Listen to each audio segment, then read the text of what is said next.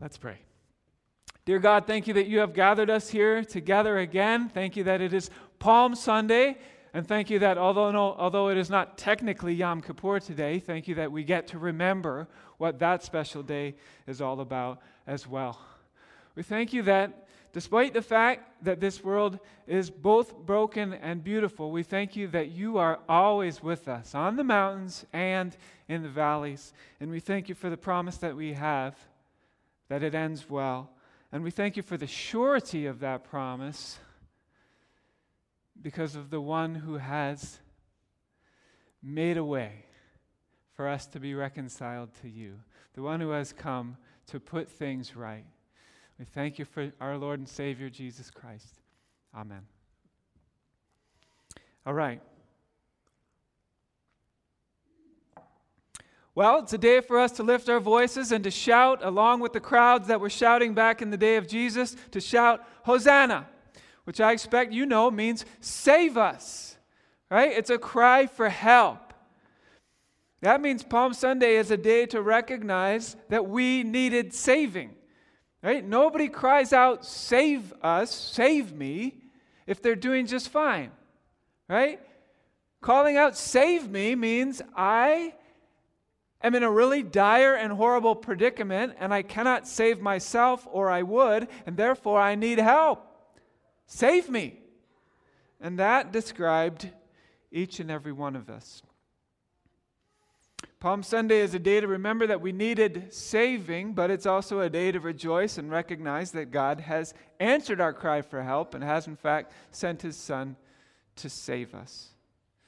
And here's the irony of the story that I've already alluded to. In order for him to save us, he's going to have to die for us. So even though it's Palm Sunday today, Good Friday is just around the corner.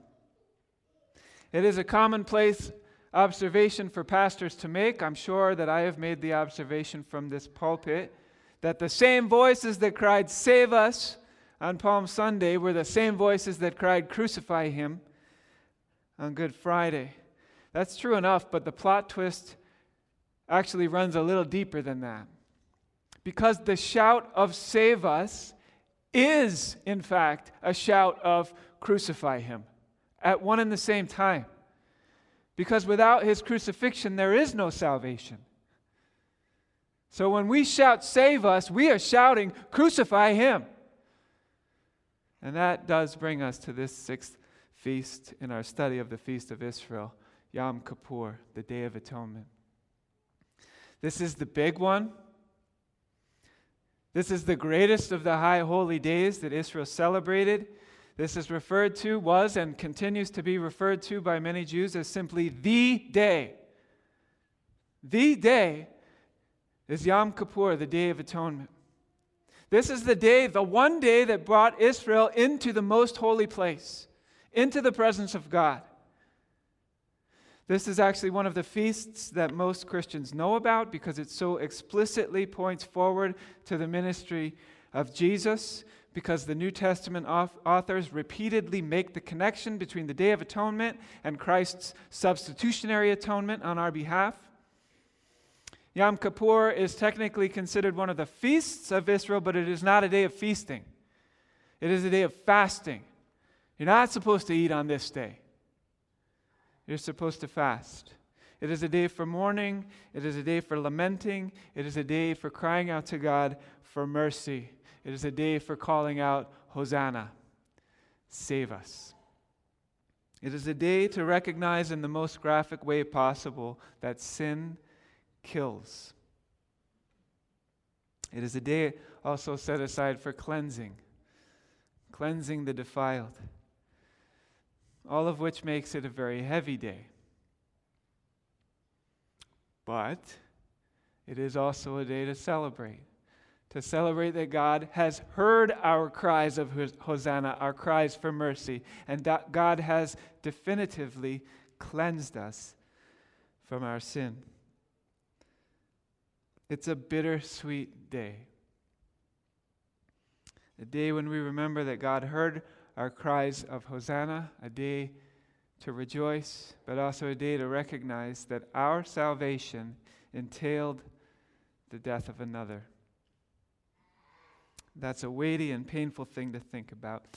I'll begin, like I have been during this whole series, by reading from Leviticus 23. That's the chapter in the Old Testament that runs down the protocol for all of the feasts that ancient Israel celebrated.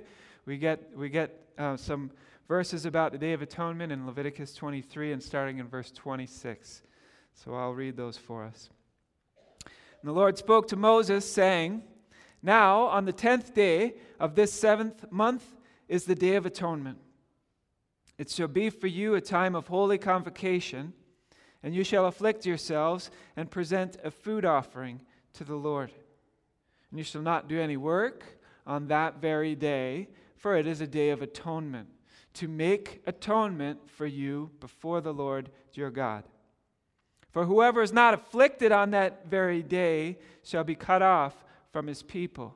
And whoever does any work on that very day, that person I will destroy from among his people. You shall not do any work. It is a statute forever throughout your generations in all your dwelling places. It shall be to you a Sabbath of solemn rest, and you shall afflict yourselves. On the ninth day of the month, beginning at evening, from evening to evening, shall you keep your Sabbath.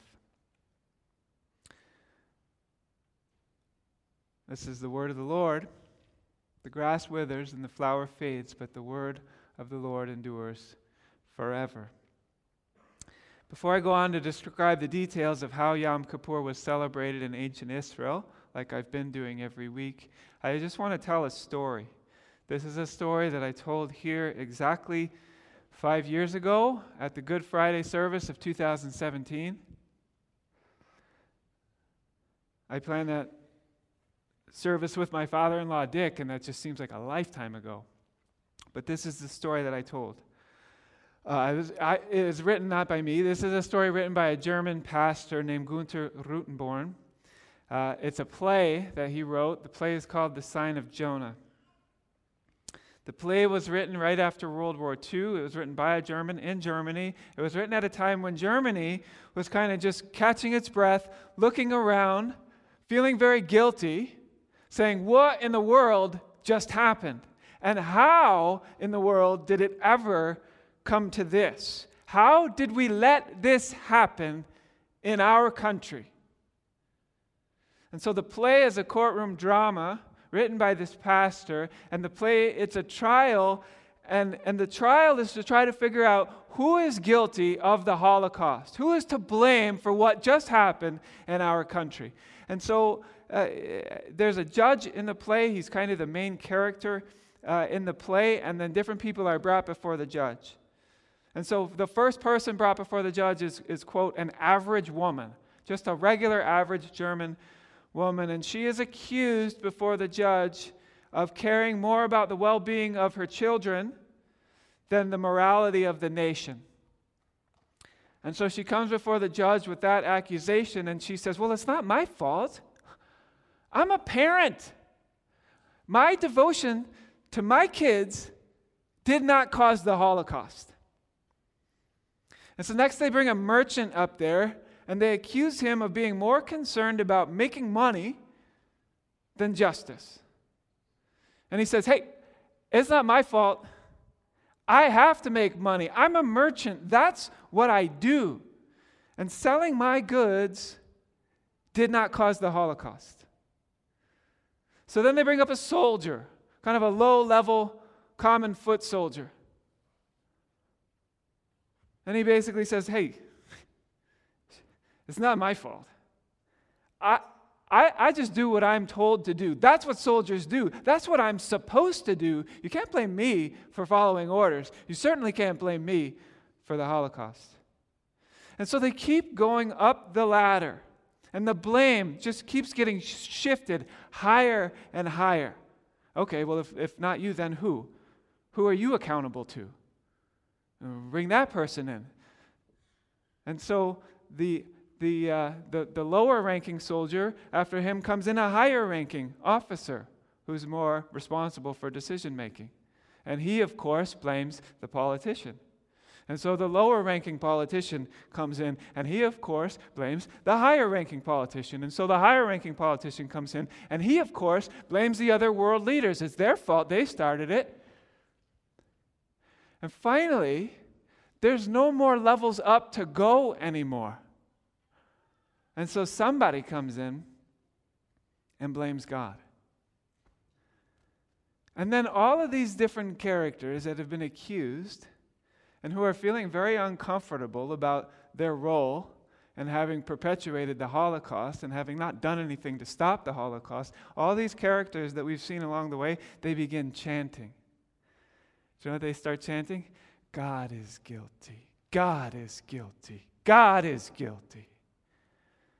And so finally, the judge, who represents God in the play, convicts God of being guilty of the Holocaust. Not because he really is guilty. Of course he isn't. He's the only one in the room who isn't guilty. But he convicts himself of it anyways because someone has to bear the cost. And it is just too crushing for any of the humans to bear it. And the penalty for the conviction is this I'm quoting directly now. The judge says this God shall become a human being.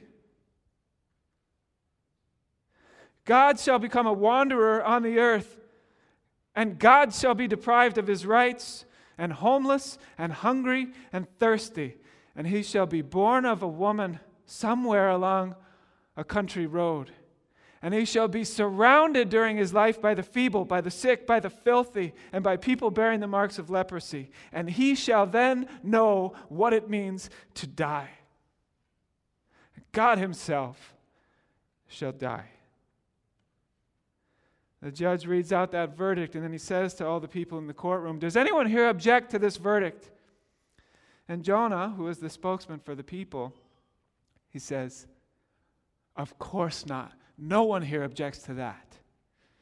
And so the judge then says to the messenger, Go and tell God the verdict that has been rendered to him by humanity. All right, that's the play. The amazing thing about that story, I find, is not that humanity has the audacity to blame God, to blame God for the mess that they themselves created. That happens all the time. The amazing thing about this story is that God, though he is not guilty, accepts the verdict and bears the punishment that humans rightly deserved.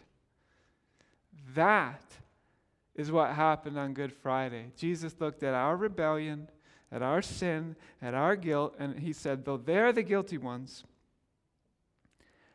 I will stand accused and I will bear the guilt. Now, I want you to imagine that, just for a moment, imagine that you're hearing the story of Christ's crucifixion for the very first time. Right? Imagine the moral outrage that you would feel hearing that story for the first time. What? God created people in his image so that he could bless them, so that he could pour out his love and goodness on them, so that he could be in a loving relationship with them. And in response to that, they break all the rules and they rebel against him. And in response to their rebellion, he takes on flesh and comes down and dwells among them in order to bring healing and peace to earth. And in response to that, they put him on trial and they condemn him to death and they torture him and they crucify him and they stick him in a grave. And he lets all of that happen so that he can pay the debt that they owe for their sins. That's outrageous. Well, welcome to the Day of Atonement. The Day of Atonement is the day when God's outrageous mercy and love find a way, against all odds, to forgive the guilty and to cleanse the defiled and to bring his rebellious children back home. I read the instructions a minute ago about the the Day of Atonement from Leviticus 23, uh, but the details about the Day of Atonement are given in Leviticus 16. a whole chapter devoted to how this day is supposed to go. Unlike the Feast of Trumpets last week when we got like three verses, this gets a whole chapter about how this day is supposed to go. So let's think about the Day of Atonement. Imagine that it is Yom Kippur and that we are among the people of Israel. Let's meet again at the Tabernacle Complex. We've been doing that every week now for this is our sixth week in a row. Today is the day, today is the one day that the high priest is going to go into the Holy of Holies. Okay, so when you come to the temple complex, uh, it's surrounded by a fence made of cloth all around in the shape of a rectangle. And if you want to picture how big the, the, the, area is, I don't know if, if, if you can picture an American football field, but a, an American football field, the, the, the tabernacle complex was one quarter that size. One quarter of a football field was fenced off with a cloth fence, and that was the tabernacle complex. And so it's fenced all around. You have to enter uh, through the front. Well, imagine it's over there. It's, there's a curtain, an opening in the curtain, and you would come in through there. And as you come in through that curtain, uh, you, you, are, you are looking directly at this thing. This is the bronze altar. Which I've said repeatedly, it was exactly this size. That's why we did this, so we could get some perspective. So you walk in through the curtain and you're looking at that. Now, as you're standing there and you're looking at this, if you look to your left or if you look to your right, you're going to see four slaughter tables. Four slaughter tables on each side along the inside of that fence. That is where the killing is done. If you look forward over, over me, over the bronze altar, uh, you're going to see the tabernacle itself. It's a tent. If you go into that tent, you wouldn't. But if you go into that tent, then in the back third of that tent, that area is sectioned off. And in through that, that's the Holy of Holies. And no one ever goes in there except once the high priest, once a year on the Day of Atonement, goes in the Holy of Holies.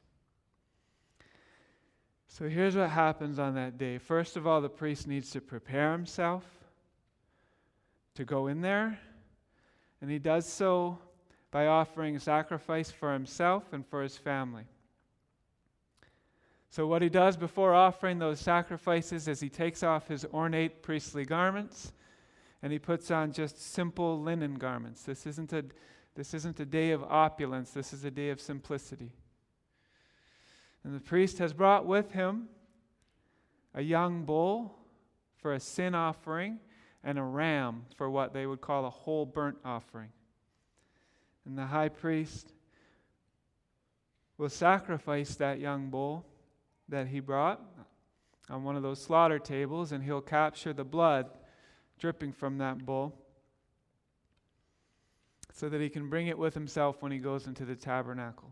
Now, the ram gets slaughtered, and the ram then gets put on the altar. He doesn't bring the blood of the ram in with him he puts the ram on the altar. That ram is going to be consumed and burned uh, as a whole burnt offering on the altar.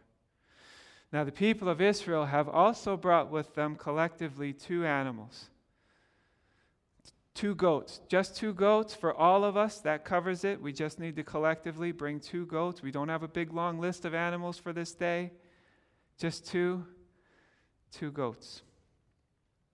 Both of those goats are going to die today but they're going to die in different ways. One is going to be slaughtered right here on a slaughter table, and the other is going to be driven into the wilderness and ultimately driven off a cliff. So the high priest casts lots to see which is which. Which is the goat that's going to get slaughtered on the slaughter table, and which is the goat that's going to get driven off into the wilderness. And the lots end up labeling the goat. So the one lot goes to the goat that's going to be slaughtered, and that one is called for the Lord or for Yahweh. And the other goat that's going to be driven out into the wilderness, the lot that's cast to him, he gets labeled for the devil. Having made preparations and gathered the animals, having slaughtered the ram and put it on the altar, having slaughtered the bull and captured the blood, the high priest then goes into the tabernacle. He has, you probably know, because I've said it before, he has bells on the fringes of his robe, and he has a rope tied around his waist. As he moves around in there, we're going to be listening for those bells. they're going to be ringing because he's going to be moving around and his robe is going to be swinging. If ever those bells stop ringing, then we are going to assume that he has dropped dead in there. And rather than go in and get him and drop dead ourselves, we're going to pull him out by the rope. I was curious this week as, as I thought about that. How often are these guys dropping dead in there and having to be yanked out by a rope? Uh, I, I, it turns out there, there's no recorded incident of that ever happening. Uh, but, but, but the fact that they, that they um, made precautions just in case that happened tells you how seriously they took the prohibition.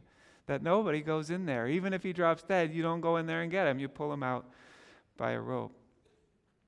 So the priest's journey into the tabernacle begins uh, in the most holy spot. He goes right into the Holy of Holies first thing. Once he's in there, he takes incense that he's brought with him, he burns it on coals. He creates just a large cloud of fragrant smoke, fills the tent.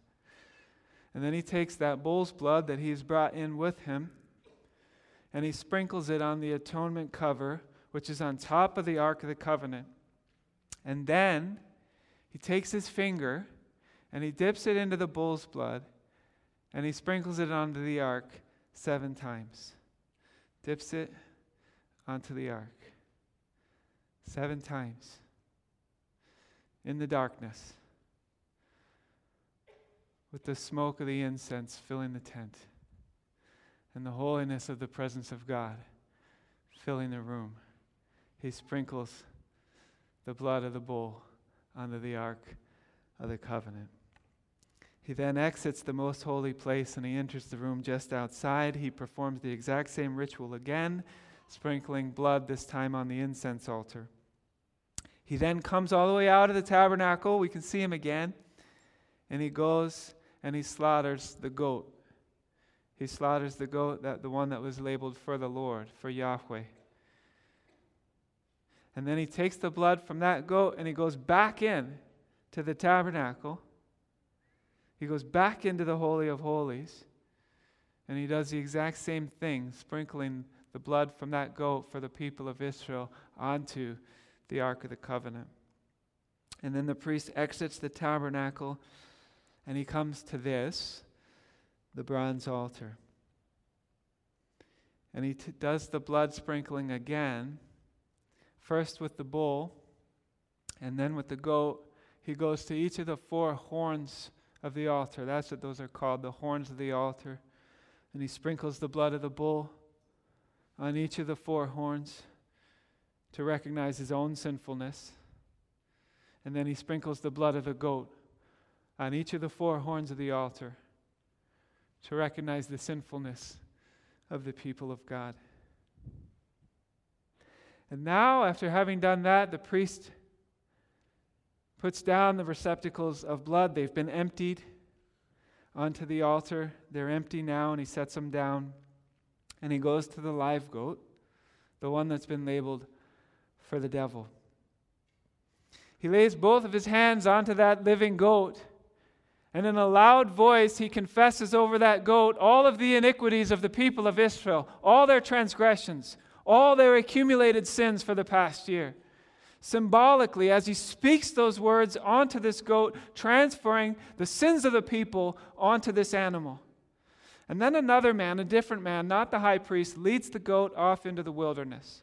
Now, that goat represents the removal of the sins of Israel from the people of Israel. And the last thing that they wanted was for that goat to wander back into camp. Right? You didn't want to see that goat again. And so, even though the, the verse in Leviticus that tells them what to do says, The goat shall bear all their iniquities on itself to a remote area, and he shall let the goat go free in the wilderness. That's what it says. But it became the practice of the man who took the goat into the wilderness to let it go free right off the edge of a cliff, just to make sure that that goat was never seen or heard from again. After all of that, there was some closing ceremonies, some ritual washings. The bodies of the bull and the goat that had given their lives, had given their blood for the sin offerings, were not then burnt on the bronze altar, and they were not eaten by the priests, but they were taken outside of the camp and they were burned entirely. And the summary of the whole point of that day is given in one verse, Leviticus 16 and verse 30. It says this For on this day shall atonement be made for you to cleanse you, and you shall be clean before the Lord from all your sins. That was Yom Kippur. That was how it was practiced during the Old Covenant. Now, the point that we've made repeatedly throughout this series is that all of the feasts of the Old Testament, in one way or another, all of them, were pointing forward to the life and ministry of Jesus Christ. For this one, I think you'll agree with me, it is obvious and easy to connect those dots. Yeah? I want you to think with me just for a few minutes about the brutal day when Jesus Christ, the Son of God, our Savior, was crucified. Okay? Do you remember the scene? He's arrested in the Garden of Gethsemane. It's Thursday night. He's just celebrated the Passover with his disciples. He's put on trial before the Jewish council Thursday night, late Thursday night, maybe early Friday morning. They convict him of blasphemy. Then, first thing, sun up Friday morning, they bring him uh, to Pilate, put him on trial before the Roman government. He's tried and convicted, and he's sentenced to be crucified. He's mocked, he's beaten, he's scourged. And by 9 a.m. Friday morning, I mean, the efficiency of the operation is staggering. By 9 a.m. Friday morning, he's hanging on a cross. For three hours, he suffers on the cross as he dies. For three hours, people walk past, people from every walk of life walk past and mock him while he's up there. Hey, miracle worker, saved other people. You're not doing so well with yourself. Why don't you come down? Mocked him as he hung up there and died. And then at noon, something happens. Darkness spreads over the whole land for three hours. And then at roughly 3 p.m., Jesus dies. Now, what's the deal with that three hour stretch where there's darkness from noon to three? What is that about? Well, darkness throughout the Bible signifies the judgment of God. Right? In Deuteronomy 28, Moses is warning the Israelite. He just has given them a boatload of laws. And then he warns them. He says, Listen, if you don't obey God, if you rebel against these laws, there's going to be curses that come upon you. And one of the curses is this He says, You will grope at noonday as the blind people grope in the darkness. That's back in Deuteronomy 28. Moses says that. That's what will happen. Amos chapter 8 and verse 9, God says to the people of Israel, On that day, declares the Lord God, I will make the sun go down at noon and darken the earth in broad daylight. That's Amos chapter 8. Darkness is a sign of God's judgment. We all remember the ninth plague, right? That the Lord sends on Egypt darkness over the whole land. Why? It's a sign of his curse. Darkness during the middle of the day is a biblical sign of God's judgment and God's curse. So, what is being judged here and what is being cursed? The sins of the whole world are being judged, but only one person is being cursed. The wrath of God is being poured out directly on the head of one person. During those three hours of darkness, here's what I picture. Here's what I want you to picture. It's just an image, but it's a biblical image. During those three hours of darkness from noon until three, I picture the hands of God the Father resting on the head of God the Son.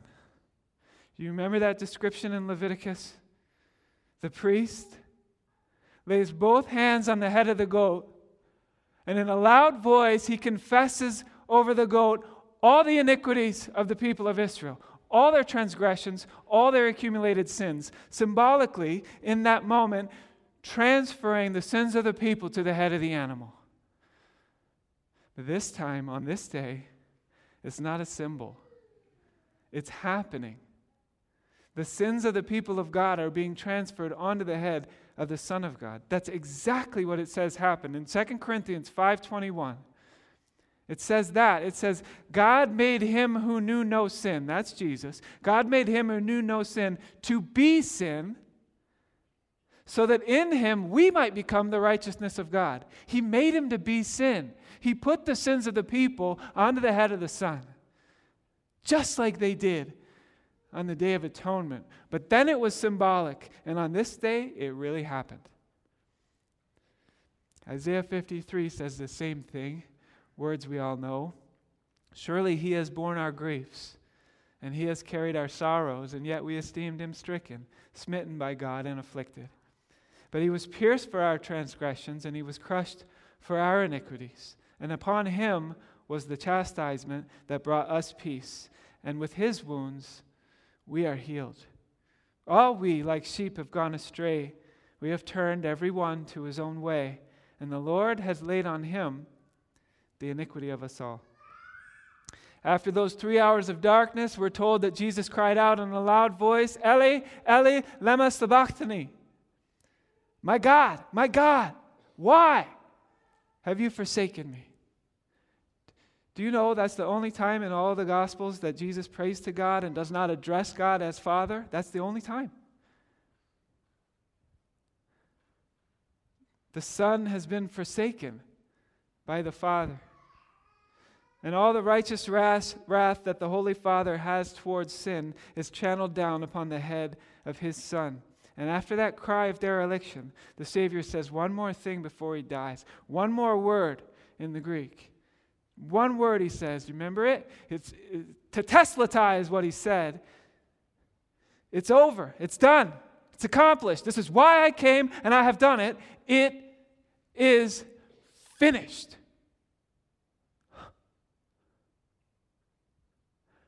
And at that moment, something of eternal significance happened, something that directly ties the substitutionary atonement of Jesus with the day of atonement.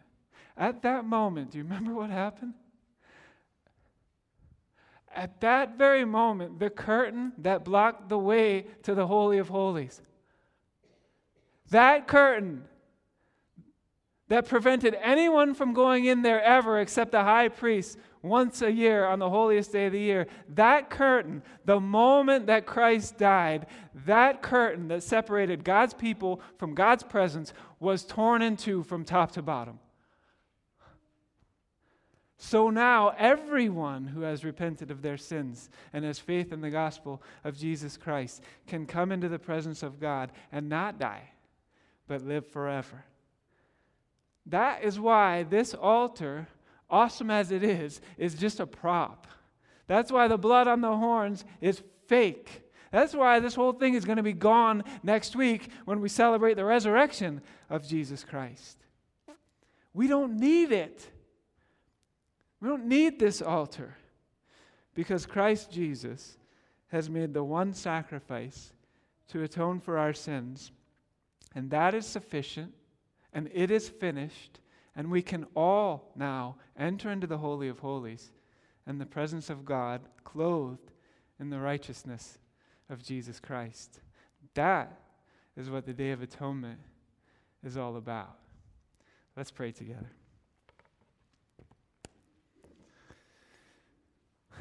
Lord Jesus Christ, it's an incredible story. I, I am in awe of it every time I think about it or tell it the audacity of the guilty, judging the perfect Creator, sentencing him to death and executing him.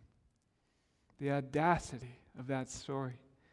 And yet the humility and the mercy of you being willing to enter into that story and to play that role, not only of perfect and just and glorious Creator but to play the role of the perfect and spotless lamb, to play the role of the goat, the scapegoat upon whose head the sins of the people are placed and then driven off into the wilderness. It's not fair. It's definitely not fair. But it's mercy and it's grace and it's love and it's compassion and it's beautiful and it's painful. Lord, once again, we have the opportunity to reflect on that story and to thank you for your substitutionary atonement. That you have died in our place and it is finished and the curtain is torn, and that we can be with you forever. We pray these things in Christ's name. Amen.